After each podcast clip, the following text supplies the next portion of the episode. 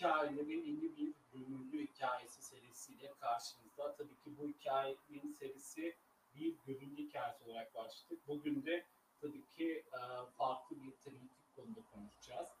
E, ve bu süreçte de sohbetlerimizi gerçekleştireceğiz. Ancak e, bunu başta belirtelim.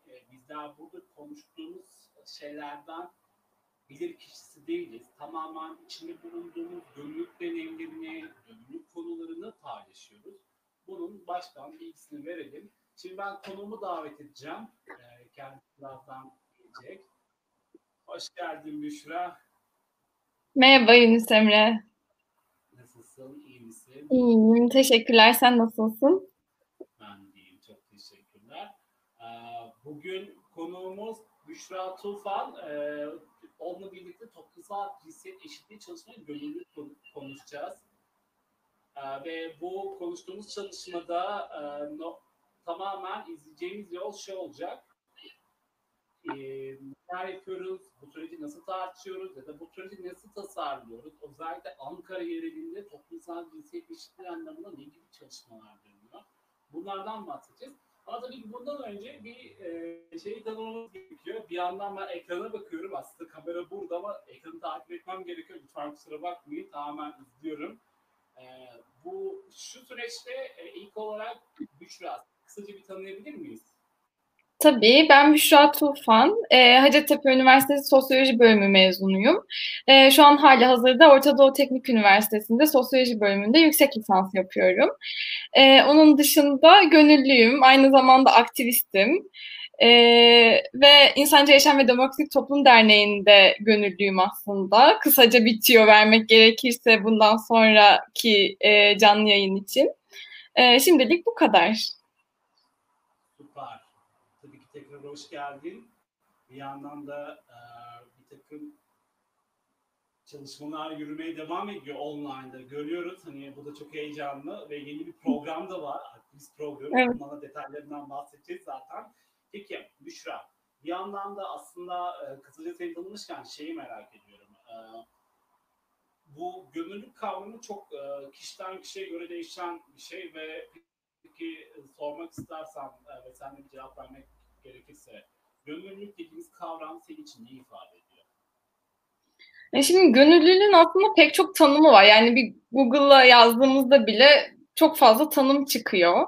Ama yani o kalıplaşmış tanımların belki biraz daha dışına çıkmak istersek bence gönüllülük biz diyebilmek. Yani biz için neler yapabilmek, e, biz için bir şeyler isteyebilmek. Tamamen bu e, biz duygusu etrafında oluşan bir şey olduğunu düşünüyorum gönüllülüğün ve e, bu ortak çıkar, ortak faydanın sürdürülebilir olması, nasıl olması gerektiği e, konusunda çalışmaktır bence gönüllülük.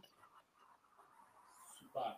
Peki bu süreçte e, tabii ki gönüllülük kavramı kişiden kişiye değiştiği kadar biz bu süreç içerisinde bunu bir sosyal sorumluluk sürecinde bir sorumluluk anlayışı olduğunu biliyoruz gönüllü hikaye olarak.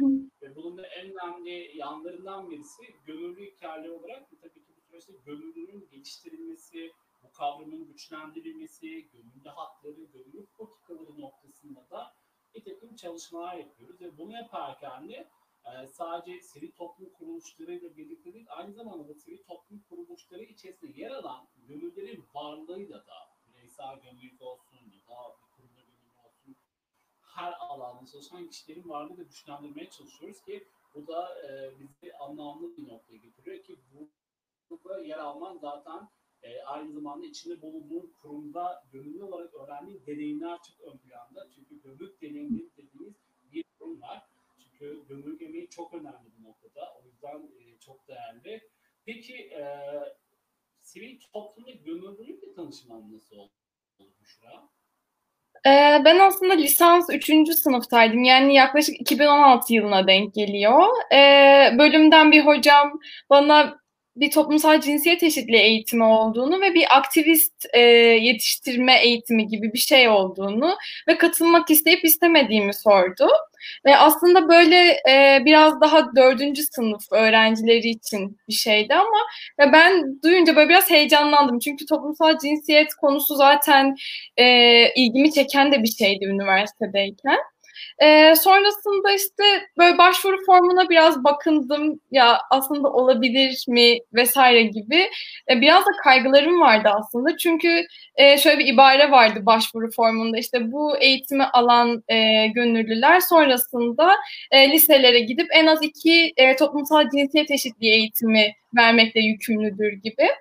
Ya bunu okuduğumda biraz tedirgin oldum. Ya acaba verebilir miyim? Hani veremez miyim ya da nasıl olur? Gidebilir miyim vesaire gibi. Ama sonrasında böyle işte insan bir şeyin parçası olmak ister ya bu çünkü hani e, bireyler üstü bir şeyden bahsediyoruz gönüllülük dediğimizde bence yani çok bireysel bir şey de değil çünkü işte birilerine dokunmak bunun sonucu gibi bir şey aslında.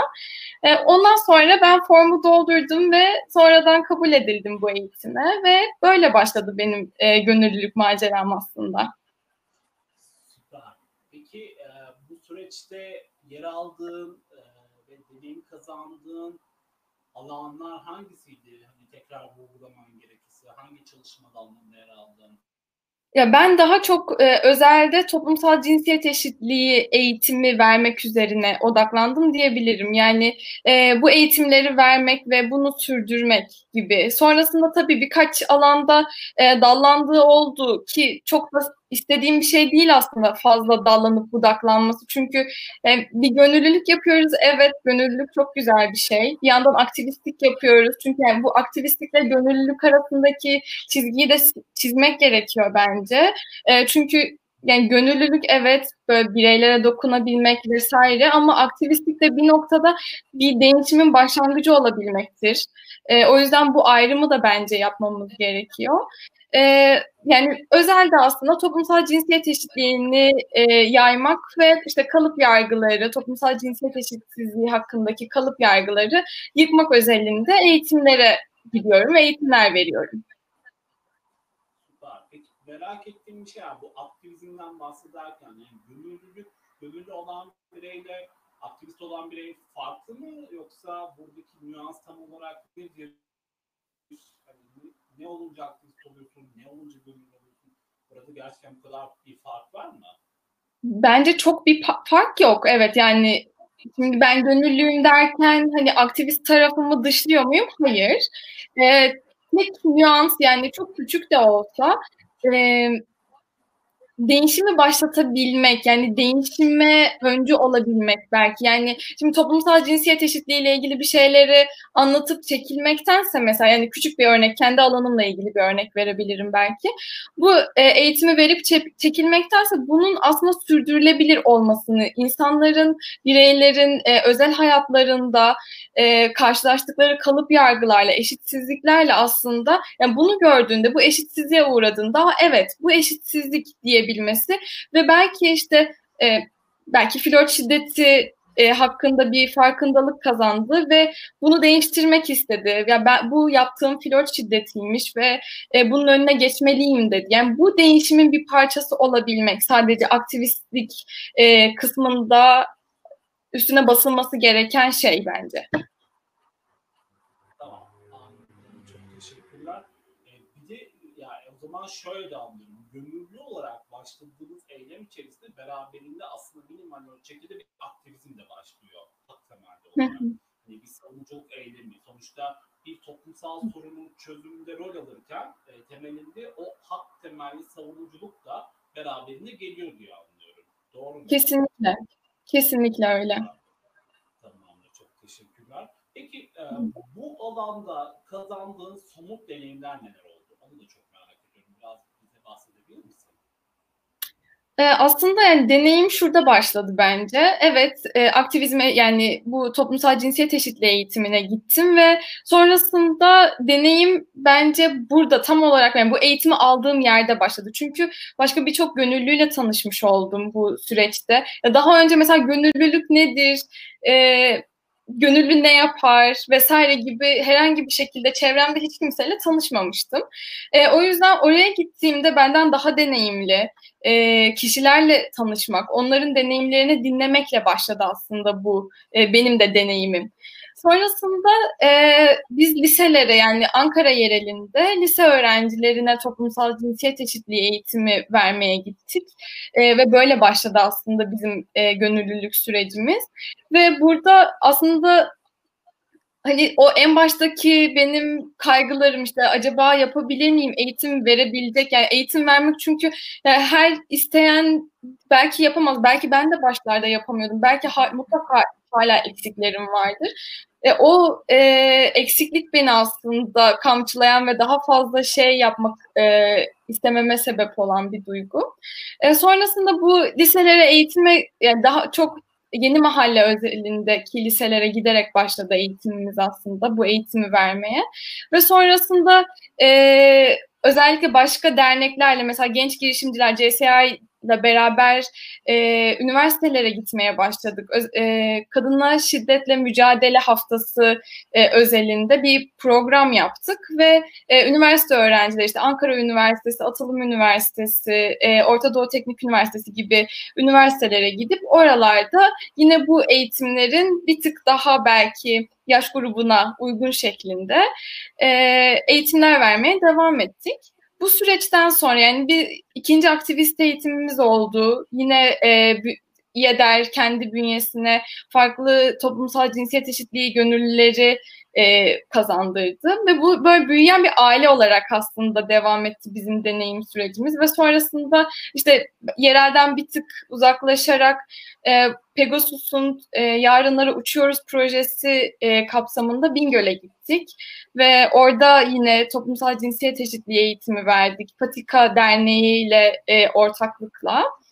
E, bunun gibi şeylerle devam ediyoruz aslında. E, daha çok yerelde kalmaya çalışıyoruz gibi ama hani fırsat buldukça tabii yerelin dışına da çıkıyoruz. Yine CSI'ın e, toplumsal cinsiyet eşitliği direktörlüğü sayesinde bir mentorluk ataması oldu. İşte farklı illerdeki şubelerine toplumsal cinsiyet eşitliği mentorları atadılar ve e, gerek online çünkü bu pandemi sürecinde gerçekleşti daha çok eğitim. Gerekse yüz yüze eğitimlerle e, yine bu deneyim sürecim aslında sürekli böyle artarak devam etti diyebilirim.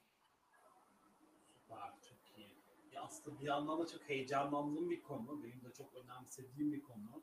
Toplumsal cinsiyet eşitliği. Gerçekten bir yandan da e, sürekli bir sivil toplum daralması muhabbetinden söz ediyoruz ama bu süreç içerisinde bu gibi çalışmaların e, aynı etkenlikte ve aynı e, etkide o mücadeleye devam etme sürecinde var olması ve özellikle toplumsal cinsiyet eşitliği noktasında temelde yer alan işte ortaokul olsun ya da liseler olsun ya da daha çok farklı ilk öğrenme durumları olsun. Çocuklarla birlikte bu sürecin işlenmesi ve öğrenilmesi çok daha farklı sürdürülebilirlik deneyimle beraber gidiyor. En önemlisi de bu dilimizdeki e, her türlü nefret söyleminin de önemine geçebilecek ön adımlarında atılmasını sağlıyor. Bu çok güzel. Emeğinize sağlık gerçekten. Ya zaten ben de takip ediyoruz. Ee, daha doğrusu gönüllü hikaye olarak ki Yader'i de zaten e, Merve başta olmak üzere ekibine çok teşekkür ederiz ki iyi ki varsınız ki ve bugün de bu konuyu direkt Yader'de gönüllü olan bir bireyin ağzından dinleyerek bu süreci e, dinlemek daha da keyifli. Çünkü en iyi süreç bu süreci ise yer alan kişiler anlatıyor. Tam da bu noktada şeyi merak ediyorum. Tabii ki bu e, bu süreçlerde hangi alan olduğunu çalışmak gerçekten zor. Hani toplumsal cinsiyet eşitliği konusunda hani hem kendi kavramsal süreçleri bu sürecin öğrenilme süreci. Peki burada karşınıza engeller çıktı mı? Bu engeller çıktığında bu süreçlerde ne gibi çalışmalar yaptınız? İşte sonuçta sahada gönüllü olarak takım durumlarla karşılaşıyorsunuz. Bu durumu nasıl çözümlediniz?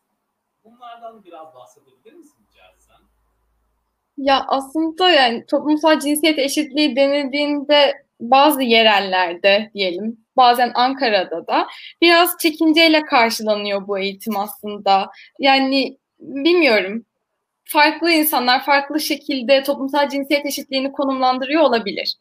E, bu yüzden tabii ki yani e, hevesimizin kırıldığı ya da işte e, önümüze taş koyulduğu şeyler olmadı mı? Oldu. Bazen eğitim iptal etmek zorunda kaldık. Yani bir kere oldu galiba bu ama e, çok heveslendiğimiz bir projeydi. Ama işte e, olabiliyor evet. Ve çoğu zaman yani bununla başa çıkmayı biliyoruz çünkü şöyle bir şey var. Yani şöyle çıkıyoruz zaten yolculuğa biz.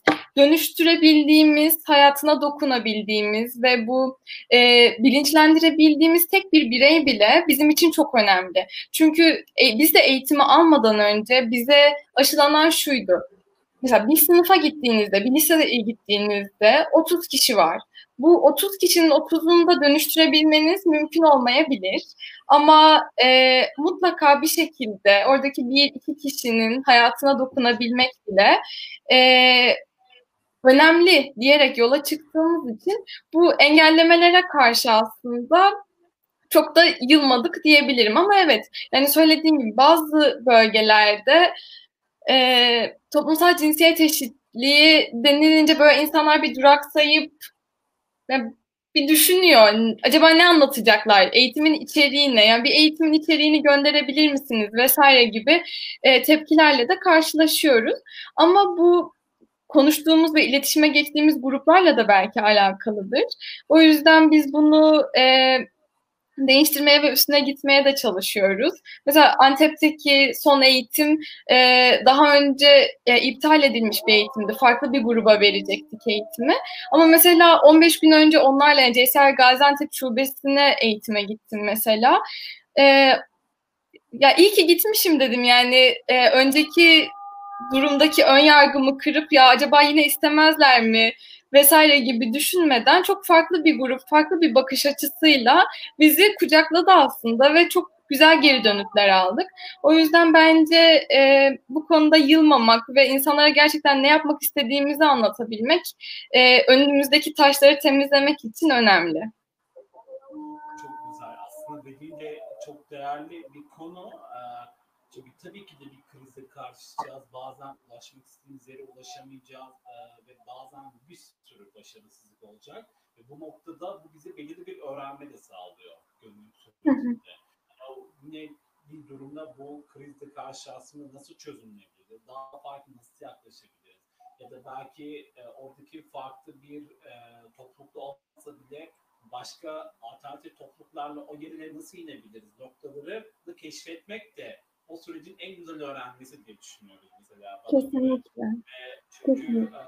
Ama her duruma hani evet bir motivasyon kaybı, evet bu aslında dediğimiz iceberg modeli. Bu dağının görünmeyen işte. Hani çatışma yönetimi, arabuluculuk, kriz yönetimi, başarısızlık ya bunlar olacak. Yani tabii ki de bazen süreç gerekecek ama mesele bunu sistematik olarak devam ettirebilmek. Belki burada değil ama farklı yerlerde. Çünkü yarattığımız etki farklı yerellerde diğer yerelleri de etkilemeye başlıyor. Benim anladığım mesela İYAD'lerin yaptığı çalışmanın bu kadar ya da sizlerin bu noktada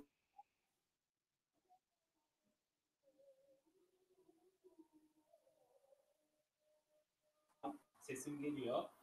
Hı hı. Ve süreç içerisinde de e, benim e, de zaten bu kadar sürdürülebilir olmasının sebebi hani bir yerde olmaması bu sürecin devam etmeyeceği anlamına gelmiyor. Tam tersi başka bir yerelde bu etkiyi yaratıp o yerel çerçevede daha da bir etkileşim yaratıyor. Hani demek ki yani bir güven alanı oluşuyor. Çünkü bu konu e, önemli bir konu. Eğer yapılmadığı takdirde bugünkü süreç içerisindeki en büyük toplumsal şiddetleri de görüyoruz. Ve bunu da bilen en iyi bir kesim var. Yani bunun önüne geçmenin yolu da bu fırsat eşitliğinin, toplumsal cinsiyet eşitliğinin sağlanması ve bu süreçteki okur yazarlık edilmesi. Net yani bu kadar basit. Kesinlikle. Yani bunu edilmezse evet. temelde ve karşımıza e, hiç beklemediğimiz anda, beklemediğimiz kadın cinayetleri ve bunu meşrulaştıran bir sürü karşımıza çıkan alternatifler şeyler çıkacak.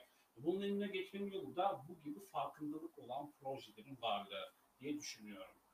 Kesinlikle öyle. Yani aynı zamanda bu biraz önce senin de söylediğin gibi verdiğimiz eğitimi, verdiğimiz yaş grubu çok önemli aslında. Yani neden liselerde başladık? E, evet belki bir bakıma daha büyük yaş gruplarıyla çalışmak daha kolaydı. Yani kolay derken onların da kendine göre zorlukları var ama e, lisedeki gruba bir şeyi anlatabilmek ve daha fazla anlamlandırılmasını sağlamak bir bakıma daha zor oluyor. Ama asıl tam o yaşlarda başlıyor. Yani işte o e, dizilerde izledikleri şeyleri belki gerçek hayata geçirmeye çalışmaları, işte bazı şeyleri anlamlandırmaları, işte bu e, belki flört şiddetinin en fazla da görülmeye başlandığı yaş grubu olduğu için ve bir şekilde aile içi şiddeti de e, eğer deneyimliyorlarsa bunu anlamlandırabilmeleri için tam önemli olan yaş grubu bunlar. Yani burada başla, başlatabilirsek aslında bu e, farkındalığı, bu kalıp yargıları tam da o yaşta kırabilirsek aslında bir sürekliliği de sağlamış olacağız diye düşünerek tam da bu yaş grubuyla başlıyoruz. Süper. Peki bir merak ettiğim bir şey var. Bu toplumsal cinsiyet eşitliği sürecinde eğitim programınızın içeriklerini hangi konu başlıkları oluşturuyor? Ee, aslında şöyle, e, biz gitti, gideceğimiz grubun efendim? Sesim sonradan geliyor olabilir. Pardon. Tamam. Şu an ha, yok. Çok iyi. Ee, aslında gideceğimiz yaş grubuna ve e, gideceğimiz o yereldeki e, sosyo-kültürel ya da sosyoekonomik duruma göre aslında biraz e, içeriği farklılaştırıyoruz biz. Yani mesela tabii ki lise grubuna verdiğimiz eğitimin içeriğiyle işte e, daha büyük yaş grubu işte 18-30 yaş arasındaki e, bireylere verdiğimiz eğitimin içeriği değişiyor ama e, temel bazda düşünecek olursak toplumsal cinsiyet eşitliği nedir ile başlıyoruz. Yani e, neyi kapsar? Kalıp yargılarımız neler? İşte cinsiyetlendirilmiş kelimeler, sıfatlar neler gibi toplumsal cinsiyet eşitsizliğinin aslında ailede doğumla beraber başladığıyla bir giriş yapıyoruz en temel yerde. Bütün e, yaş gruplarında aynı girişi yapıyoruz ama kullandığımız atölyeler farklılaşıyor diyebilirim bu konuda. E, ikinci kısımda mesela eğer biraz daha e, nasıl söyleyeyim yaş grubu daha yük, büyük olduğunda mesela onların taleplerine göre ne hakkında konuşmak istersiniz gibi. Çünkü burada bir öğretici yani öğretmen öğrenci modelinden çok biz yaygın eğitim metodlarını kullanıyoruz eğitimlerde. Bu yüzden daha interaktif olmasını yani bir öğreticiden çok bir kolaylaştırıcı gibi konumlandırıyoruz kendimizi ve bu anlamda e, biraz daha interaktif soru cevap şeklinde onların daha çok e, öğrenme sürecine katıldıkları bir eğitim modeli benimsiyoruz. Ve işte onlardan bir e, isteğiniz var mı? Hani hangi konularda konuşmak istersiniz diye bir e, giriş alıyoruz. Onun dışında erkeklik atölyesi yapıyoruz. E, LGBTİ bireylerle ilgili LGBTİ nedir? E, bununla ilgili atölye yapıyoruz. Onun dışında işte şiddet bizim için e, en önemli atölyelerden birisi. Şiddet nedir? Türleri nelerdir? E, bununla ilgili bir atölyemiz var. Bunun gibi e, yani çoğaltabiliyoruz, azaltabiliyoruz vesaire işte e, saat ya da gün aralığına göre e, çeşitlendiriyoruz aslında ve istenilen gruba göre ya da gittiğimiz gruba göre e, daha derin ya da e, farklı kılavuzlar da kullanıyoruz aslında. Biz e, lise grubu için daha çok e, İEDER'in e-Gender e, eğitim kılavuzu var. Bunu kullanıyoruz. Onun dışında mesela ben son gittiğim eğitimde yaş grubu biraz daha büyük olduğu için Yeryüzü Kalkınma Kooperatifinin e, hazırladığı bir e, eğitim kiti var. Eğitim kitapçığı. Çok faydalı. Toplumsal cinsiyet eşitliği vermek isteyen herkesin aslında özellikle 18 e, 30 yaş aralığı ya da daha yüksek yaş aralığı için kullanması gereken bir kitapçık olduğunu düşünüyorum. Yani bu çok fazla konuşulabilir bir durum olduğu için e, dediğim gibi yaş grubu çok önemli ve istekler de önemli ve gittiğimiz yer de önemli filan bir sürü aslında e, boyutu var diyebiliriz. Bir yandan içeriği de merak ediyordum. Böylelikle biz de aydınlanmış olduk. Hani belki bu noktada böyle farklı yerellerde toplumsal cinsiyet eşitliği üzerinde eğitim programları, çocukların çalışmak isterlerse hani bu anlamda da böyle bir bilgiyle belki YADER'e ulaşıp bir e, ücretsiz olarak ya da gönüllü danışmanlık alabilirler. Hani nasıl çalışmayı gerçekleştiririz. Ve bunu da açık diye biliyorum YADER. O yüzden bunu bir sormak istedim. Ya zaten e, şöyle bir şey var. Bizim kendi e-Gender eğitim kitapçığımız e, e-Gender'ın kendi internet sitesinde mevcut. Onun dışında Yeryüzü Kalkınma Kooperatifi'nin oluşturduğu kitapçıkta e, bazı derneklere dağıtılmış durumda ve pdf hali var diye biliyorum. E, oradan da tabii ki yine o e, kooperatifle iletişime geçerek e, ulaşabilirler ki zaten biz aslında biraz önce sen de bahsettin yeni bir e, aktivist eğitimi, e, gönüllü eğitimi aslında açtık e, ve bununla beraber e, sivil düşünün verdiği bir destekle e, pandemi sürecinin artık e, getirdiği şeylerle online bir eğitim yapmaya başlıyoruz. Ve e, bunun için başvurular açıldı. Eğer yayını izleyen ve e, takip etmek isteyen olursa e, benim geçtiğim süreçlerden yani o 2016'da geçtiğim süreçlerden tekrar geçecek ve işte eğitim alacak. Sonrasında da e, kendi yerelinde eğitim vermek isteyen kişileri için bir başvurumuz var. E, biz şöyle düşündük. 7 bölgede her e, 7 bölgeden her bölgeden ikişer kişi olmak üzere biraz daha aslında herkesin kendi yerelinde eğitimi vereceği ve hem ulusal şekilde düşünüyoruz bunu biraz ulusal e, ulusal bir boyuta e, yayılmak diyebiliriz buna. Bir anlamda da herkesin kendi yerelini yine tanıdığı için e, o yerelde eğitimi e, vermesini istiyoruz. Eğer başvurmak isteyenler olursa e, İADER'in e, Instagram hesabından bu başvuru formunu doldurarak ulaşabilirler.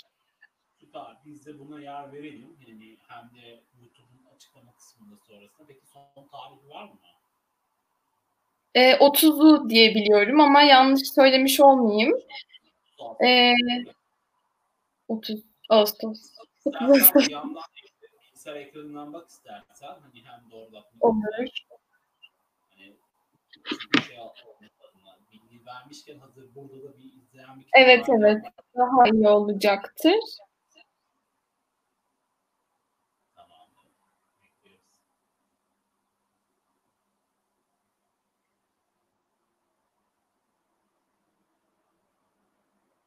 Şimdi eğitim 7-20 Eylül ama bununla ilgili bir dakika hemen başvuru şeyine tıklayıp bakayım. 30 diye hatırlıyorum ama geç kalanlar olmasın ya da aceleye gelmiş olmasın. Çok hani belki şu an sonradan izleyecekler için de böyle bir tarihi söylemek anlamlı olabilir. Ah evet son başvuru tarihi 30 Ağustos 2020. Süper. Tamam. 30 Ağustos peki bir yaş sınırı var mı? Yani Yok böyle bir yaş sınırı koymadık ama genelde e, üniversite öğrencilerinin e, olması tercihimiz diyebilirim ama şöyle on, yani üniversite 18 ve 30 yaş arası olarak da söyleyebiliriz. Yani büyük kısımla ilgili pek bir sıkıntımız yok ama 18 başlangıç yaşı olarak belirtebiliriz. Okay, ya öncelikli bir yaş aralığı var. Bunu da biliyoruz. Hani üniversite okuyan gençler öncelikli baz alınacak. Hı hı. Bu kriter değil. Bu sadece e, ölçeklendirebilir. Belki motivasyonunuza ve formu doldurmanıza göre de şekillenecek bir durum. O yüzden 30 yaşından belki 35 yaşlarında kalırsanız da yine başvurmayı deneyin bence. Çünkü çok önemli. Tabii tabii. Aynen o yüzden yaş aralığına takılmayın lütfen. 30 Ağustos 2020'de sona eriyormuş. Üçüncü aktivist eğitimi ve online yapılacak ve her yerelden, pardon her bölgeden değil mi? kişi mi oldu? Evet. Yedi bölgeden ikişer kişi. İkişer kişi olmak üzere coğrafi dağılım noktası. Onları da baz alın. Hani ama bu gibi eğitimler tabii ki neden bir seçim diye bir duruma girmeyin lütfen. Bazı seçim kriterleri vardır. Eğer bunu zaten uyum sağlanıyorsa ona göre şekilleniyordur tabii ki. Tabii burada da toplumsal cinsel ölçütünde bir takım fırsat eşitliği baz alınacaktır diye düşünüyorum ki her zaman olduğu gibi. Güzel, hı hı. süper. Ee, bence güzel gidiyoruz. Peki bu anlamda şeyi merak ediyorum. Ee, mesela e, somut olarak e, sen bu süreçte tabii ki bir aktivist eğitmen dahil olduğunda ha deyince bir eğitim olup tabii ki alana girmediniz. Bunun öncesindeki süreç nasıl oldu? Mesela o yoğun bir eğitime tabi oldunuz diye düşünüyorum. Çocuklarla çalışma nasıl oluyor? Oryant, çocuklara yaklaşım, oryantasyonu bunlar alınaraktan sonrası süreci dahil oluyorsunuz. Doğru mu? Evet, e, biz aslında bir hafta boyunca bir kampa dahil olduk e, diyebilirim. Bir hafta boyunca sabahtan akşama kadar eğitimlerimiz devam etti, yedi gün boyunca e, ve bu eğitimler başta işte e, toplumsal cinsiyet nedirden. Çünkü ben e, background'um gereği sosyoloji mezunuyum ama bütün e, aktivistler, gönüllüler sosyoloji mezunu ya da ilgili alanlardan değil. Yani matematik öğretmeni de vardı ya da sosyal hizmet mezunu da vardı. Bunun gibi aslında e, çeşitli e, bölümlerden gelen arkadaşlarımız vardı. O yüzden toplumsal cinsiyet eşitliği nedir ya da toplumsal cinsiyet nedirden başlayarak aslında bütün bu süreçte bizim anlatacağımız bütün olguları, olayları vesaire ve tanımları, terimleri hepsini öğrendik. Sonra Sonrasında ise e, bu yaygın eğitim metodu nedir?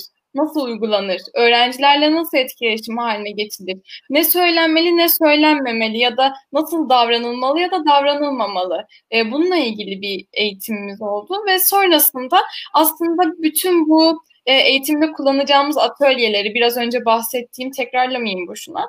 Bütün işte toplumsal cinsiyet eşitliği nedir vesaire erkeklik nedir ve bunun gibi bütün atölyeleri e, biz birbirimiz üzerinde denedik aslında. Nasıl olacak? Geri dönüşe hangi nasıl iyileştirilebilir? Ya da uygulama sırasında neyi ön plana alabiliriz? Ne arka planda kalabilir? Bize bu atölye sırasında hangi sorular sorulabilir vesaire gibi en son günlerde de atölyeleri kendi kendimize e, yaptık ve böylece 7 günlük bir eğitimin sonunda e, sertifikamızı almış olduk.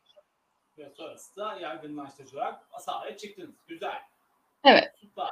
Bundan bahsetmen de güzel oldu. En azından 3. aktivist sürecinde bu süreç biraz daha online ve 7 gün değil mi yine aynı şekilde olacak diye anlıyorum. E, hayır, daha uzun bir süreç olacak. 7-20 Eylül gibi 13 günlük bir süreç. Çünkü belki e, çalışanlar olur. Bir de online kısımda e, insanları o kadar motive etmek ve o kadar saat bilgisayar başında tutmak daha zor olacağından biraz daha uzun bir süreçte ikişer, üçer saatlik eğitimlerle e, günlük olarak devam ettiririz diye düşündük. Süper. Bunu da açıklamam çok güzel oldu. Böylelikle dönem aktivite başvurduğunda hem nasıl bir programın dahil olduklarını süreç boyunca öncesi programların nasıl olduğunu sonrasında e, bu online süreçte nasıl bir işleyiş olacağını da böylelikle öğrenmiş oldu. Ve yerellerinin ki gerekli toolkitleri de gerek online belki gerek kargoyla da ulaşabilecekler diye düşünüyorum.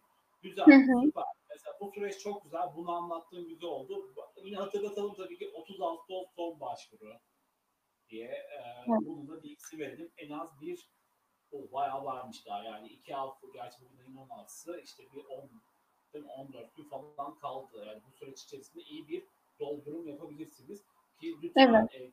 e, iyi ifade edin ki bu gibi eğitimlerde kişiler sizi daha iyi alabilsin ki hani sonrasında niye seçilemedim durumu biraz kendinize çok iyi ifade etmemekten kaynaklanıyor. Yani somut anlamda en iyi ölçekte kendinizi ifade etmeniz, orada beyan etmeniz esas zaten o bilgiler üçüncü kişilere açılmıyor. Sadece orada kalıyor. Evet. Sadece orada yorumlayanlar bakılıyor. Hem bu anlamda bir KVKK gereği zaten olması gereken bu. O yüzden e, bu konuda da rahat olun lütfen. Kendinizi nasıl ifade etmek istiyorsanız o özgürlük yazın ki en güzel kaynağa ulaşabilsinler. Umarım şimdiden herkese başarılar diliyoruz tabii ki de. Ee, belki ben de başvururum belli olmaz. Hayat. Bugün bekleriz tabii. Peki biraz şeye bağlamak istiyorum aslında. Bu bayağı bahsettik. Ee, hiç böyle gönüllü bir geçmişin oldu. Bir rahat 3 yıllık ya da 4 yıllık bir süreçten bahsediyor olabilir değil mi anladığım? Evet. Daha mı fazla yoksa? Yok 4 sene oldu. Tamam, 4 senelik bir gönüllü geçmişte eminim ki çok güzel anıların ya da orta ölçekli anıların vardır. Ve tam da ben de bunu merak ediyorum. Böyle gönüllü geçmişe baktığında Tabii öncesinde de bir gönüllülük sürecimiz var. Onu bazen çok hesaba katmıyoruz. Bireysel olarak gönüllü bazen sonradan onların gönüllülük olduğunu öğrendiğimiz bir süreci de giriyoruz ya. Hani o bir anlamda yaptığım ya da daha küçük ölçekte yaptığım şeylerde aslında gönüllülük tabanını ya da eylemini destekliyor o sosyal sorumluluk bilinci noktasında. Bunu öğrenmek de en keyifli olan şey zaten. Dört yıl o yani gönüllü tanıyarak girme meselesinden bahsediyoruz. Aslında baktığımız zaman gönüllülük her yerde. Bunu da farkındayız. Peki bu dört yıllık geçmişte baktığımızda bunu baz alırsak unutamadığın anın var mı? Ve varsa paylaşmak ister misin böyle bir iki tane ya da üç tane de olabilir. Ya şimdi şöyle bilmiyorum belki çok severek böyle istekle gittiğimdendir. Ya benim için bütün gittiğim eğitimlerin ayrı ayrı e, anısı var diyebilirim. Çünkü hepsi benim için aşırı değerli, önemli ve ben hala bilmiyorum kaç tane eğitime gittim ama her gittiğimde ve gitmeden önce böyle aşırı heyecanlanıyorum. Böyle aşırı mutlu oluyorum. Oraya gideceğim, yeni insanlarla tanışacağım böyle. Onlar yani çünkü bu sadece onlara verdiğim eğitim süreci değil de benim de çok şey öğrendiğim bir süreç. Yani orada tanıştığım insanlardan duyduğum cevaplardan, onların verdiği örneklerden vesaire ben çok fazla şey öğreniyorum. O yüzden gitmeden önce o eğitim anı ve sonrasındaki o geri dönüşlerin hepsi benim için çok çok değerli ve önemli. Ama belki en en çok bana dokunan mı diyeyim artık. Öyle bir şey olacaksa belki yer elimden ilk çıktığım an olduğu için bilmiyorum ya da orada tanıştığım insanlar e, sebebiyle Bingöl eğitimi diyebilirim. Yani Patika Derneği ile beraber Pegasus'un fonladığı eğitim benim için çok heyecan vericiydi. E, onun dışında e, ya bilmiyorum bu o eğitim benim için en iyi eğitimlerden biriydi. Tam dondum ya o kadar heyecanlandım ki yine anlatırken. Kafanda dönüyor. Bunu görebiliyorum. Bize söyleme nasıl düşecek diye bekliyorum ben de. Çok ya, o kısım yani Bingöl eğitimi ve sonrasında işte yerelden çıktığım her anda bir heyecan biraz daha artıyor. Mesela Antep'e gittiğim eğitim de benim için çok değerliydi.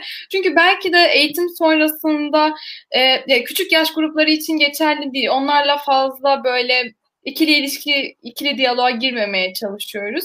Ama onun dışında işte eğitim sonrasında gerek Bingöl'de gerek işte Gaziantep'te verdiğim eğitim sonrası o kazandığım insanlar, o e, kurduğum ağ benim için e, çok değerli ve önemliydi. O yüzden onların yeri bende ayrıdır diyebilirim.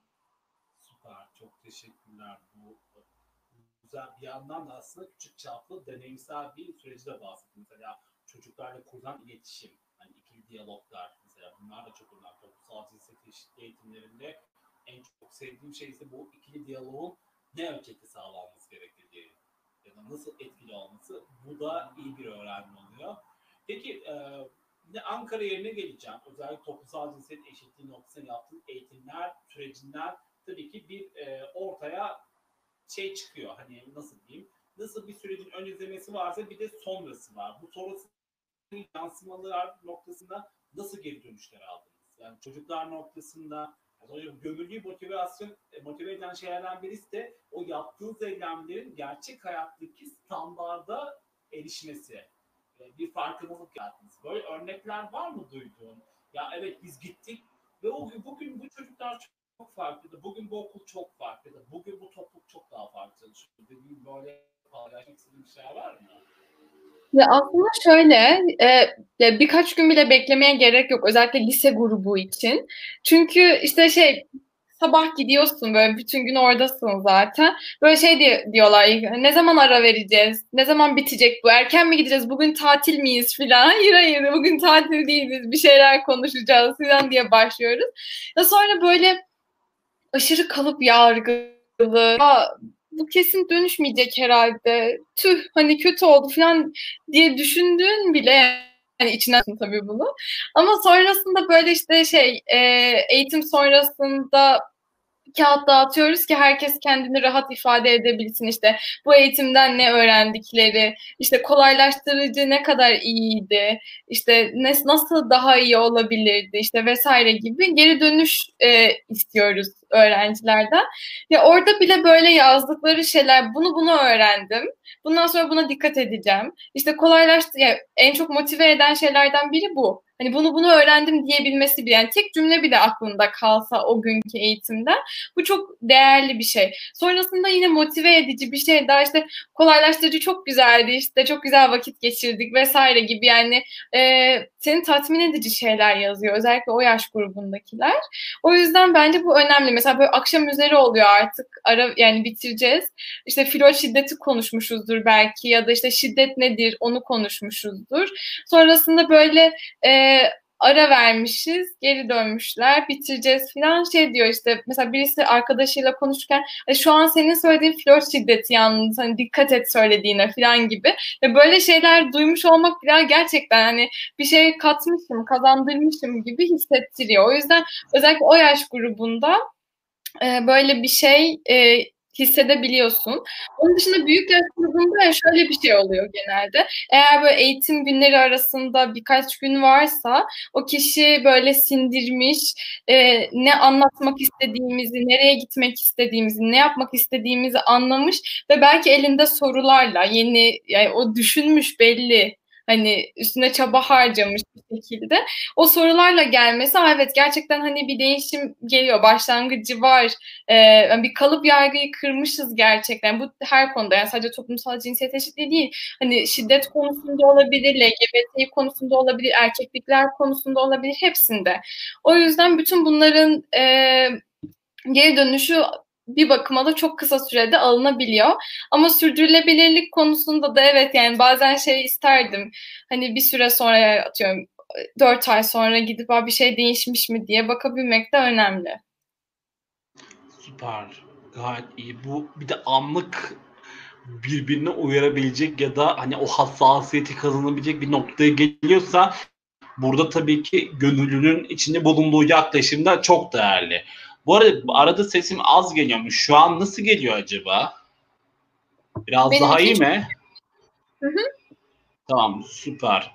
Bir yandan yorumlara bakıyorum. Tabii ki yorumlar sürecinde burada hatırlatalım eğer sorular sormak isterseniz lütfen yorumlardan bize sorularınızı iletin ya da önerileriniz ya da sizin dahil olduğunuz buna benzer çalışmalar varsa burada bahsedin. Hani hazır e, buradayken Müşra'da hani belki aktivist programından da olabilir hani soru sormak isterseniz. Anlık alabiliriz sorunuzu ve cevaplayabiliriz. Bunu da paylaşalım.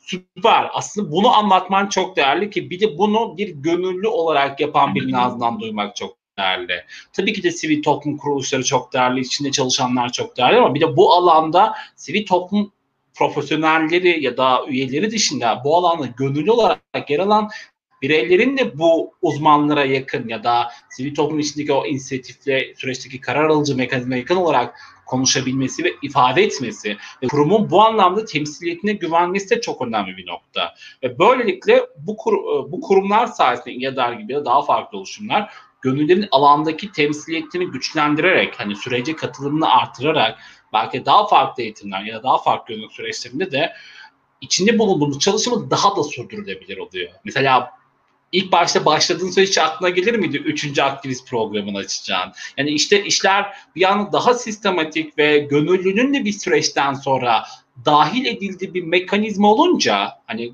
hani kurumun aldığı kararlarda etkili olan bir gönüllüden söz ediyorum ya da gönüllüler toplumdan söz ediyorum. Hani tek başına karar vermiyor ya da bir proje yapıp hadi siz gidin uygulayın da demiyor. Bunu diyor ki biz birlikte başladık ve biz birlikte geliştireceğiz. Süreç içerisinde bu projenin bir supervisor'ına dönüşüyor gönüllü. Yani en güçlü kolaylaştırıcı dönüşüyor. Bu çok etkili bir şey. Ya aslında benim için belki de en önemli şey yani bilmiyorum belki başka bir dernekle çok sıkı fıkı çalışmadığım için de olabilir. Şu ana kadar 2-3 e, dernekle böyle iletişime geçtiğim oldu. Ama yani ya derde olmak belki burada başlamak gönüllülüğe benim için büyük bir şanstı. Çünkü hem derneğin başkanı Merve olsun hem çevremdeki aktivist gönüllü arkadaşlarım olsun hepsi bana o kadar fazla şey kattı ki. Yani Merve de her zaman e, işte böyle bir proje var mesela.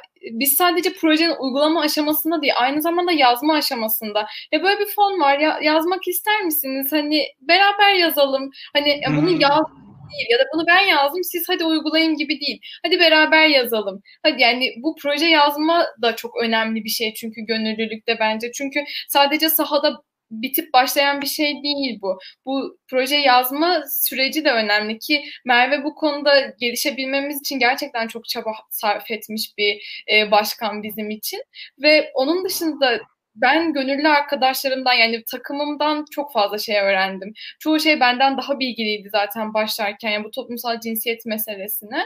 O yüzden onlar da beni çok geliştirici, e, benim için böyle ya şeydir çok saçma sorularım olurdu başta. Bu ne demek şimdi vesaire gibi.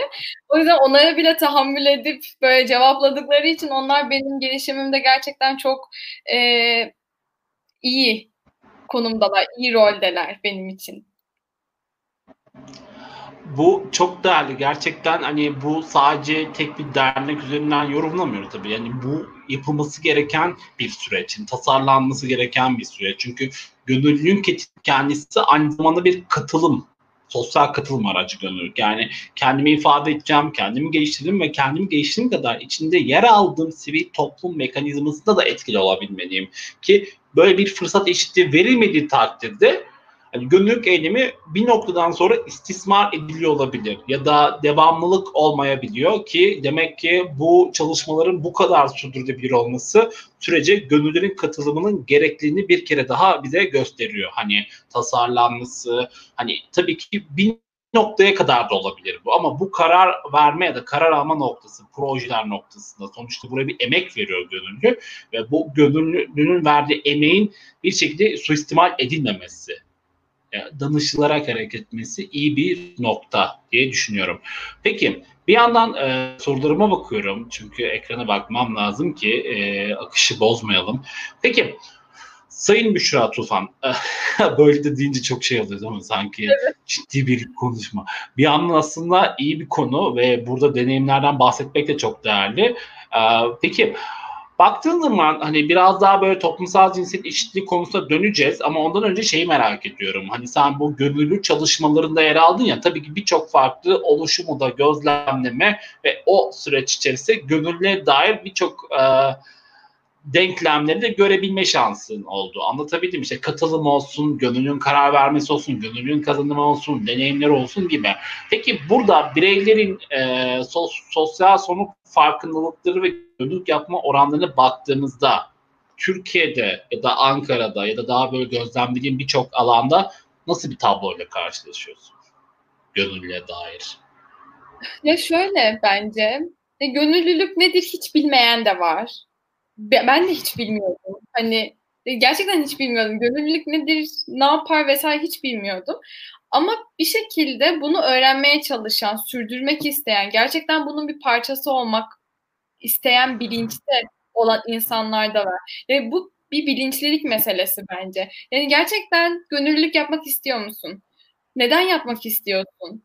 E, gönüllülük ne? Öğrenmek istiyor musun? Yani bunların hepsi istemekle alakalı. E, ben şurada gönüllüyüm diyebilmek değil de e, ben şunu şunu yapıyorum, yapmaya çalışıyorum vesaire gibi. Yani bu önemli. Şimdi e, baktığımız zaman gönüllü sayısı çok çok fazla olabilir. Çok çok az da olabilir. Ama önemli olan bence sayıca fazla olmak değil de nitelik olarak. Ya gerçekten mesela ben toplumsal cinsiyet eşitliği alanında çalışıyorum. Tamam. Kimisi çevre çevre farkındalığı, işte sürdürülebilirlik projelerinde çalışıyordur. Tamam. Yani bu ama nitelikli yapalım yaptığımız şey. Yani gönüllüyüm demekle bitmesin bazı şeyler. Yani çünkü dediğin gibi aslında hani ben buraya kayıtlı olmadan önce de yani buranın gönüllüsü olmadan önce de bir gönüllülük sürecinden geçiyordum belki bireysel olarak.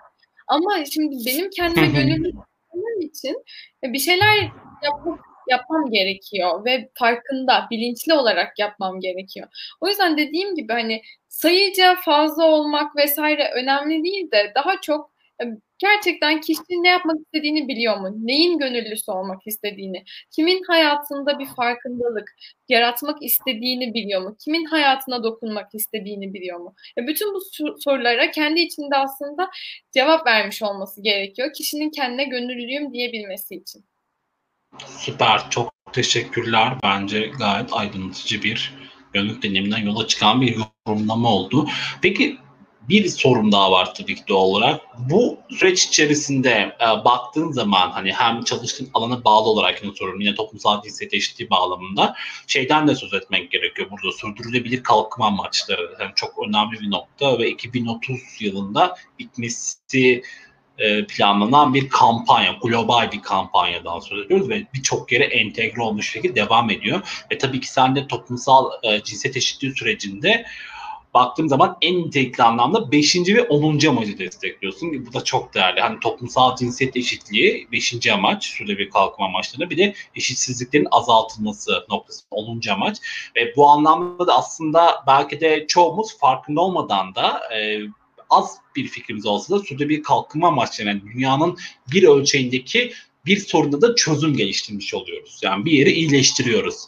Ve gerçekten bu önemli. Yani aslında bu kadar küçük etki gibi görünen şeylerin çarpan etkisini düşündüğümüzde bir zincirleme inanılmaz bir reaksiyon var. Çünkü yaptığın şey bir şekilde bir yerlere etki ediyor. Hani bugün Hindistan'da başlayan bir sosyal girişim akımı bir anda buraya kadar çok farklı bir noktaya gelebiliyor. Bu toplumsal cinsiyet anlamında da öyle. Mesela benim en sevdiğim toplumsal cinsiyet anlamında bir inisiyatif vardı. Haras Map diye Mısır'da ortaya çıktı. İşte bu kadınlar karşılaştıkları toplumsal şiddetle haritalandırma yapıyor. Yani bu bölgede saldırıya uğrayabilirsiniz daha dikkatli olun gibi. Bu çok inanılmaz bir şey. Çünkü artık kadınlar kadınları güçlendiriyor toplumsal cinsiyet anlamında ve böylelikle e, bir rehber ortaya çıkıyor. Hani bu toplumsal cinsiyet önüne geçmek ve orası bir haritalandırıyor. Bu bir şirket olabilir. Genelde şirket adı ya da kişi adı paylaşmıyorlar. Sadece haritanın e, konumunu paylaşıyorlar. Hani bu konumda böyle bir saldırıya uğradım. Dikkatli olun. Şimdi böyle bir haritaya bakan e, bir kadın ya da herhangi bir birey böyle bir durumda karşılaşmayacak. Yani o şiddetin önüne geçebilecek ya da daha dikkatli davranacak ve kişiler o haritada belki de gördüğünde ne yapıyorum deyip durabilir. Ve bu gibi girişimler arttıkça da böyle bir etkiler işte harassment gibi ya da daha farklı etkiler ya da belirli inisiyatifler de işte kadın cinayetini durduracağız platformu. Yani, ya da şu an yeni çıkan anıt sayaç yani gözümüz önünde bir takım biden e, bir sürü kadın e, var ve bu artık sayı ölçemiyoruz yani yetişemiyoruz ve bunu sayamıyoruz. Bunun sebebi tamamen eriz zihniyetin yarattığı, heteroseksüel bireylerin yarattığı belki de e, baskı ve şiddet ve ölüm yani cinayet bu bir e, katliam belki de ve bunların önüne geçmekte toplumsal cinsiyet eşitliği çok önemli. Zaten toplumsal cinsiyet eşitliği kavramında önemli noktalardan e, süreçti şu ben bir birey olarak e, şunu anladım. Bir takım ayrıcalıklarımız var. Vazgeçmemiz gereken. Mesela toplumsal cinsiyet eşitliği eğitim bana kattığı en büyük öğrenme bu oldu. Ya benim kabul etmediğim bir takım ayrıcalıklar da bana tanınmış bu hayatta. Hani işte sen yaparsın, sen edersin. İyi de bunu ben seçmedim ve bunu benim için hayat müşterek ve fırsat eşitliğine inanıyorum. Aynı şekilde ben ne kadar varsam karşımdaki birey cinsel yönelimli olsa o kadar var ve onunla birlikte o fırsat eşitliğine devam edeceğim. Ve e, tabii ki bu süreçte bir supporter yani ne demek istiyorum destekçi olarak bu süreci yürütebilirim. Onu fark ediyorum. Yani illaki benim başıma gelmeyecek diye bir durum söz konusu değil. Şiddet herkes içindir. Yani şiddet e, ma- bakmak ve orada kalmak da ve sessiz kalmak da bu sürecin meşrulaştırılmasıdır. Bu durumda en iyi destekçi olabilmem gerekiyor. Tabii ki o kişiler kadar muhteşem bir e, ölçekte mücadeleci olmasam da o mücadeleyi destekleyebilirim. Daha dikkatli ve işte bunu öğrenmiş oluyorum toplumsal cinsiyet eşitliği eğitimlerinde işte. Hani nasıl e, dikkat etmeliyim ya da ne, kendimi sınırlandırmalı mıyım? Ne ölçekte davranmalıyım? Birey olarak nasıl hareket etmeliyim? Ya da varsa bir aile e, ya da varsa bir ne bileyim karım çocuğum nasıl bu süreç içerisinde aile içi eğitim standart bir programa dönüştürmeliyim? Bunu öğretmenlere izah etmeliyim ki çünkü benden sonra okula gittiğinde öğretmenin bu süreci takip etmesi gerekiyor. İşte o şiddetin oluşmaması için. Flört şiddetin ya da akran zorbalığı da bu süreçte oluşuyor. Yani şiddet bambaşka şiddetleri doğuruyor. Hani sadece fiziksel olarak değil, sosyal, psikolojik baskılar, etiketlemeler vesaire vesaire. Mesela bu toplumsal cinsiyet eşitliği eğitimleri çocuklardan itibaren başlaması noktası da bu yüzden çok önemli diye düşünüyorum. Evet, evet kesinlikle öyle. Ve bu süreçte de şeyi soracaktım. Ee, bu toplumsal cinsiyet eşitliği sürecinde hani bağlayacak olsam yerel çalışmalarda niye bu kadar önemli? Özellikle yerellerde. Ve şöyle herkes kendi yerelini daha iyi tanır. Çünkü yani ihtiyacı olduğunu, nerede, hangi grupta yani yeni mahalledeki lise öğrencilerinin neye ihtiyacı var? Çankaya'daki lise öğrencilerinin neye ihtiyacı var? Mesela bunun gibi ya da işte Ankara'daki üniversite öğrencilerinin toplumsal cinsiyet eşitliği konusundaki eksikleri neler olabilir? Çünkü hepimiz bir süreçte üniversiteliydik ya da işte kardeşimiz komşunun çocuğu liseliydi oralarda oturuyorduk ya da işte çevremizde bazı eksikliklerin farkındayız. Ya bu farkındalığı biliyoruz. Çünkü e, hedef kitlemizin kim olması gerektiğini, bu hedef kitlenin neye ihtiyacı vardır, e, ne hangi konuda e, iyileştirilebilir, bunun gibi. O yüzden e, zaten YADER olarak da hep e, düşündüğümüz şey yerelden başlamak Yerelde ne yapabiliriz? En iyi ne şekilde başlayabiliriz? Aslında o yüzden ilk e, yerelde başlayıp sonra biraz daha ulusal ölçekte yani işte Bingöl, Gaziantep vesaire gibi ya da şimdiki işte üçüncü aktivist eğitiminde biraz daha genişlemek gibi. Yani çünkü bizim amacımız işte yüz binlerce kişiye ulaşalım, hemen bütün toplumda herkes toplumsal cinsiyet eşitliği nedir öğrensin değil de sağlam adımlarla nitelik olarak daha iyi nasıl eğitim verebiliriz, nasıl ilerleyebiliriz, bu eğitim kitini nasıl iyileştirebiliriz vesaire gibi e, şeylerle yola çıktık. O yüzden yani herkes kendi yerinin ihtiyacını daha iyi bilir. O yüzden ya da işte e, ben bir tarafım Antepli olduğu için çok sık gidip geliyordum ve e, oranın ihtiyacı ne olabilir az çok düşünebiliyorsun. Ya da Ankara'da yaşıyorsun biliyorsun. Bunun gibi yani hedef ihtiyacını bilebilmek, eğitimin niteliğini ve e, karşı, karşısında aldığın geri dönütü e, daha sağlam e, olabilmesini sağlar. O yüzden bence yerelde çalışmalar daha önemli. Süper. Çok güzel anlattın. Gayet iyi. Hani bir yerelde neden bir anda ulusal ölçekli bazı çalışmalar başlanmadığını da böylelikle iyi gerekçelendiriyor. Çünkü yerellerden başlayarak belki step by yani yavaş yavaş güçlendirerek her yereli yani yerel sadece e, bir merkezi değil mahalle, sokak, orada yaşayanlar, aile içi, okullarda bulunanlar bu süreçler de bu yerelin bir parçasını oluşturuyor. İşte mahalle meclislerinin örgütlenmesi, belki mahalle meclisleri bir toplumsal cinsiyet eşitliği eğitimi aldıktan sonra bir toplumsal eşitliği eğitimi kolaylaştırıcısı olarak orada minimal ölçekte atölyeler düzenleyebilir. En önemlisi o dili nasıl düzeltebiliriz üzerine? Nasıl bir dil oluşturabiliriz? Hani bunu mahallelerde bir nasıl diyeyim projelendirmek, aktivitelere dönüştürülebilir, örgütlendirilebilir. Yani hepsi toplumsal cinsiyet eşitliği eğitimsi olmak zorunda değil. Bunun farkını yaygınlaştıran bireylere de dönüştürebiliriz. Yani niye dikkat etmeliyiz? Ya da bu konularda nerelerden destek alabiliriz'i gösteren bireylere dönüşebiliriz gibi çok iyi bence. Ee, ve son olarak yani son soru değildi. Tabii ki bir takım senden bir şey daha paylaşacağım ama sorularımın sonu. Sosyal sorumluluk zaten ve toplumsal fayda, gönüllülük biliyorsun ki aynı zamanda üniversitelerde önemli bir noktada yer alıyor. Peki sence üniversiteler çerçevesine baktığımızda hani sivil toplum, sosyal sorumluluk, gönüllülük anlayışının yeterli ölçekte işlenip işlenmediğine dair bize görüşlerini paylaşabilir misin? Ya da bunun için neler yapılmalı?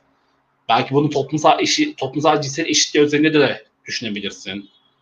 Yani toplumsal cinsiyet eşitliği özelliğinde düşünecek olursam ya şöyle ben belki kendi okuduğum üniversite ve kendi okuduğum bölüm özelinde bir tık daha şanslıydım. Çünkü bir şekilde daha fazla gönüllülüğe dokunabilecek yani toplumsal cinsiyet eşitliği konusunda biraz daha e, işte bu gönüllülük sivil toplum tarafına dokunan bir bölüm de okuduğum için ve işte hocalarım da bir şekilde o kısma dokunduğu için biraz daha şanslıydım bunu öğrenme konusunda. Ama yani ben kendi deneyimimden e, doğru söylüyorum bunları. Tabii ki başka bölümlerde, başka üniversitelerde vesaire bu değişiyor olabilir. Ama kendi bölümümde zordu bunun farkına varmak. Yani e, evet hani bir hocam sayesinde tanıştım ama tanışmayan arkadaşlarım da vardı. Hani kimse gelip de işte e, tesadüf eseri de olabilirdi bu. Yani kimse e, açıp şey yapmıyor. Hani gönüllülük nedir? Nerede gönüllü olabilirim? Gibi bir şey yok. Ya da işte e, şu derneğe olabilirim gibi bir şey aratamıyor. O yüzden bence yaygınlaştırabilmek için bunu işte bu şekilde işte aktivist eğitimleri işte gönüllü eğitimleri nereden alabilirsin? Yani o yüzden bence bu platform genel olarak yani gönüllü hikayeleri platformu bu amaca biraz daha hizmet eder gibi geliyor bana. Çünkü işte herkes kendi hikayesini anlatıyor. Benim dışında bir sürü insan sitemizde e, hikayesini yazıp gönderiyor. O yüzden insanlar mesela artık açıp bakıp aa işte mesela atıyorum YEDER'e böyle gönüllü olabiliyormuşuz. Bu şekilde girebiliyormuşuz yol haritası çizebilir kendine ya da bu sadece ben kendi derneğim özelinde söylüyorum ama başka derneklerde işte mesela gönüllü ekibine ben böyle girebilirmişim demek vesaire gibi. Bu açıdan bence çok yararlı bir platform olmuş. E, gönüllü hikayeleri platformu. E, Çünkü dediğim gibi yani internete yaz, yazalım da hadi bakalım nasıl gönüllü oluyormuşuz gibi bir süreç olmadığı için böyle e, platformların olması ve bu platformların yaygınlaştırılacak olması bence önemli. Çok teşekkürler. Ya evet bizim amacımız tam da dediğin gibi hani bir takım deneyimsel e, haritalandırma yaratmak. Hani biz kurumlar kadar kurumda nasıl gönüllü olacağını anlatmıyoruz ama bunu gönüller nasıl bu sürece ulaştığını, kendinceki yol haritalarını bizimle paylaşarak biz de yayınlıyoruz. Ve tamamen bunu gönüller anlatıyor. Biz ekstra bir şey eklemiyoruz. Hani yine dediğin gibi sen bu süreci bir deneyimsel e, hikayeyle taşlandırarak kişiler bu hikayeleri okuduklarında hani sivil toplumun hangi çalışmasında nasıl dahil olabilirim ya da en azından hangi kurumlardan nasıl destek alabilirim şeklinde ya da ya da varsa mesela sitemizde bir harita var bizim gönül hikayelerini paylaşan kişilerin haritaları var. Oradan yerellere bakarak e, senin hikayene ulaşarak böyle Ankara'da ben böyle konular demek ki şu şu şu kurumlardan ya da şu şekilde bir yol izleyerek gönüllülüğü yapabilirim. Özellikle gönüllü adla yeni gönüllü adaylar için ki böyle bir süreç çok daha değerli ve tam da o dediğin süreç var işte nitelikli anlamda işte istediğin çalışmalarda yani bir gönüllü isterse çok yönlü alanlarda da çalışabilir. Sonuçta bu bir e, sorumluluk. Çünkü kişi alabildiği kadar e, alabildiği sorumluluk kadar farkındalık yaratabilecekse ve buna yeterli ölçekte zaman ayırabilecekse ve yeterli ölçekte öncelik verebilecekse birçok konuda çalışabilir. Bununla ilgili hiçbir sınırlama yapamaz kimse ya da e, kişiler de yapamaz.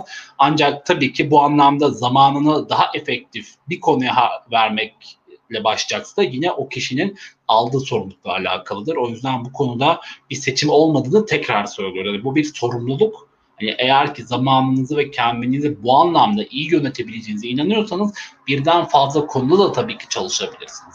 Ama unutmayın ki her girdiğiniz yerde sorumluluğunuz kadar fark yaratıyorsunuz ve o kişiler size göre bir zaman, bir plan, bir detaylandırma, bir bütçeleme de yapıyor. Onu da düşünelim diye bir buraya bırakalım böyle. Peki ve böylelikle tabii ki son sorumu da sormuş oldum. Ama tabii ki bu son sorumla birlikte şeyi merak ediyorum. Şimdi bu kadar bizi dinleyen gönüllü adayları ve gönüllüler var. Ve bunun için neler söylemek istersin? Yani neler önerirsin? Ya en başta bence deneyin. Yani çünkü denemeden hiçbir şekilde nasıl olacağını bilemeyiz. Ya benim o en baştaki kaygılarım da aslında denememekten, bilmemekten. Ama yani kötü bir şey olmuyor bunun sonunda. E, çok çok ben bunu yapamıyormuşum. Bu benlik değilmiş. E, ben bırakmak istiyorum der bırakırsınız. Belki de toplumsal cinsiyet sizin alanınız değildir. Belki o e, o eğitime gitmekten keyif almıyorsunuzdur. Bu da olabilir. E, o yüzden denemekten hiçbir şekilde zarar gelmez. Ve yap, yapılan işi, yani bu bir gönüllülük evet ama ciddiye almak çok önemli.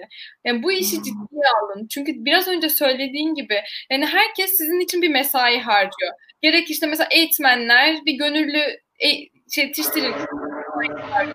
Sonrasında onu bir projeye entegre etmek için mesai harcıyor vesaire gibi. Yani bunların hepsi aslında e, zamanla da alakalı ve emekle alakalı. Yani bu görünmez bir emek aslında ama bir emek sarf ediliyor burada, bir zaman sarf ediliyor. O yüzden mutlaka bu yapılan işi ciddiye alıp zaman ayrılması gereken bir şey. Yani ben şu işi yapıyorum, şu da şöyle kenarda gitsin gönüllülükte vesaire gibi değil de ya ben bunu da yapıyorum, bunu da yapıyorum. Buna da eşit zaman ayırabiliyorum. Bu yüzden bu işi ciddiye almak bence e, önemli bir noktada.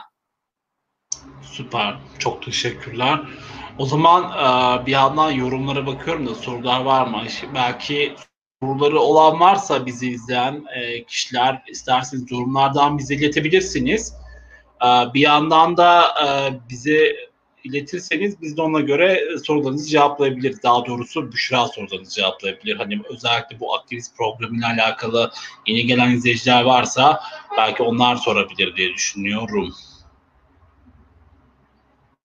Aynı zamanda bize de ulaşmak için tabii ki e, gönüllü hikayeleri gmail.com ya da gönüllühikaye.org üzerinden de e, bizim platformumuza ulaşabilirsiniz. Hani bunu bir yandan soruları beklerken işte bir yandan da e, hikayelerinizi bizimle paylaşabilirsiniz. Hani farklı hiç fark etmez tematik olarak hangi konuda çalıştıysanız bireysel ya da inisiyatif ya da dijital ya da e, öğren topluluğu her türlü ke, hangi kesim olursa olsun bizimle e, bu alanlardan gönül hikayenizi paylaşarak birçok kişiye etki yaratabilirsiniz. E, bir yandan sana bolca çok güzel detaysın, mükemmel bir detaysın. Çok teşekkürler. Büşra Hanım'ı tebrik ederiz. Sizler gibi araştırmacıya ihtiyacımız var. Muhtacız. Yalnız moderatör sesi az ile onu çözümledik. Okuyorum böyle bir yandan yorumları. Büşra Hanım'ı daha sık, görmek isteriz. Aynen tabii ki e, umarım biz de onu ümit ediyoruz. E, belki daha sık görebilirsiniz belki belirli bir şeyden sonra. E, o zaman şöyle diyelim, e, tabii ki bizi izleyenler varsa bekliyoruz hikayelerinizi. Büşra'nın hikayesi bu arada bizim gönülhikaye.org üzerinden bulabilirsiniz. Hani bu sürece nasıl başladığınızı e, anlatabilirsiniz. Şimdi bir soru geldi sanırım. Gönül faaliyeti sürdürürken en çok zorlandığınız. Süper. Soruyorum Büşra hazır mısın? Hazırım. Ee, Kübra Civelekoğlu bize sormuş. Hatta onu show alabiliyoruz galiba. Gönük faaliyetleri sürdürürken en çok zorlandığınız şey ne oldu ve bununla nasıl başa çıktınız? Yine gönüllü adaylar için bir fikir vermesi adına soruyorum demiş. Sanırım geldi ee, ekrana o soruda. Evet geldi. Gönüllülük faaliyeti sürdürürken en çok zorlandığım şey e, eşitsizliği yeniden üretebilecek kelime ya da cümle kurmak. Yani toplumsal cinsiyet eşitsizliği eğitim veriyoruz. Bizim de dilimize maalesef ki yerleşmiş bazı kalıp yargılar ve cümleler var. Ve bunu böyle tekrar söyleyip yeniden üretmek beni çok korkutan ve işte zor e, bazen zor duruma düşüren bir şey. Çünkü e, tamam hani aterki bir toplumda büyüyoruz. O yüzden bizim de dilimize çok uğraşıyoruz hani bunu değiştirmek için. Çünkü hani toplumsal cinsiyet eşitliği gönüllüsüyüm deyince gidip de böyle çok absürt bir şekilde bir kalıp yargıyla ilgili kadın da atıyorum yani kadın da bunu yapar mı falan dersen eğer bu zorlaştırıcı bir şey. O yüzden eğitimde özellikle e, buna önem vermemiz gerekiyor. İkincisi de şu olabilir belki. E, aynı zamanda bu HIV AIDS farkındalık haftasında bizim e, dernek olarak yaptığımız yani iki senedir TAP Vakfı'yla beraber yaptığımız pozitif noktalar etkinliğimiz var. E, bu farkındalık haftasında böyle iki günlük bir eğitim vesaire bunun gibi e, bazı farkındalık etkinlikleri yapıyoruz. Bazı kafelerde Ankara'da ve bu no, e, kafelere pozitif noktalar diyoruz. E, orada mesela en çok zorlandığım şey şey olmuştu.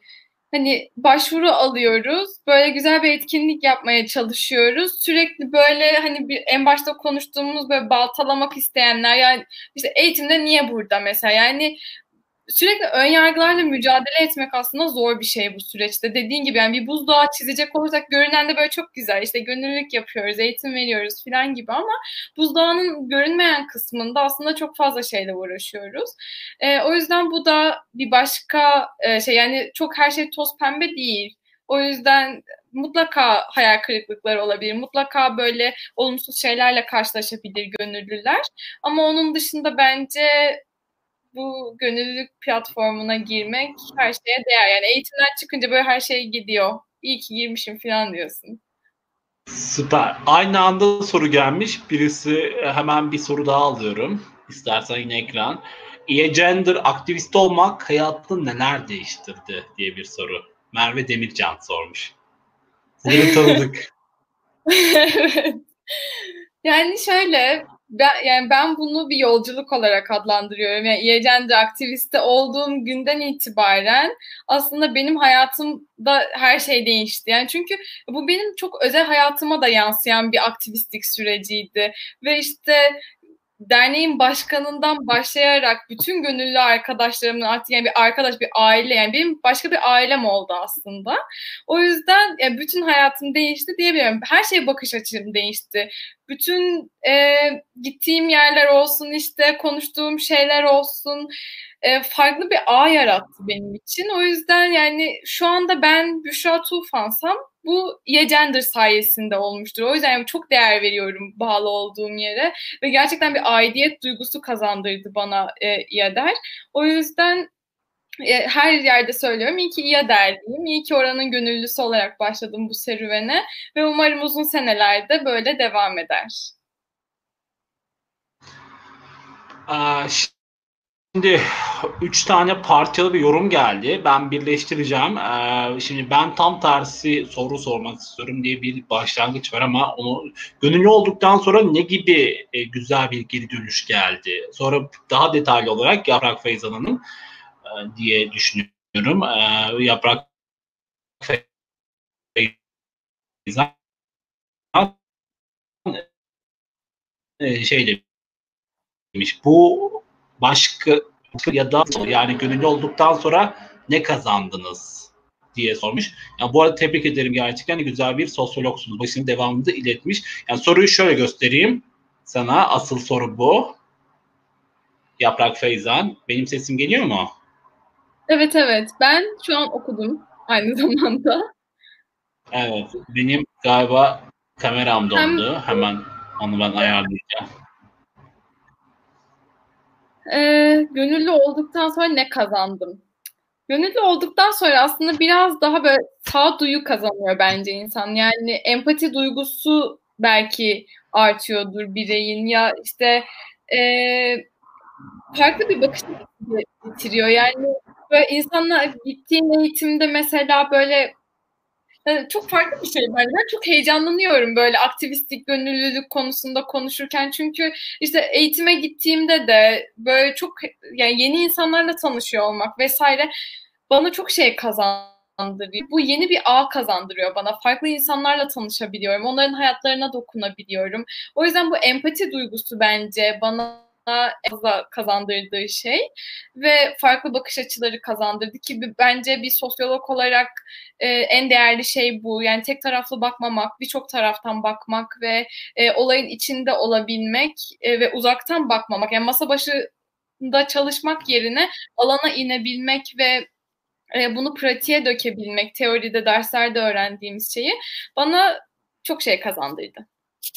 Süper, çok iyi. Şimdi bir yandan bakıyorum başka sorular var mı? Ee,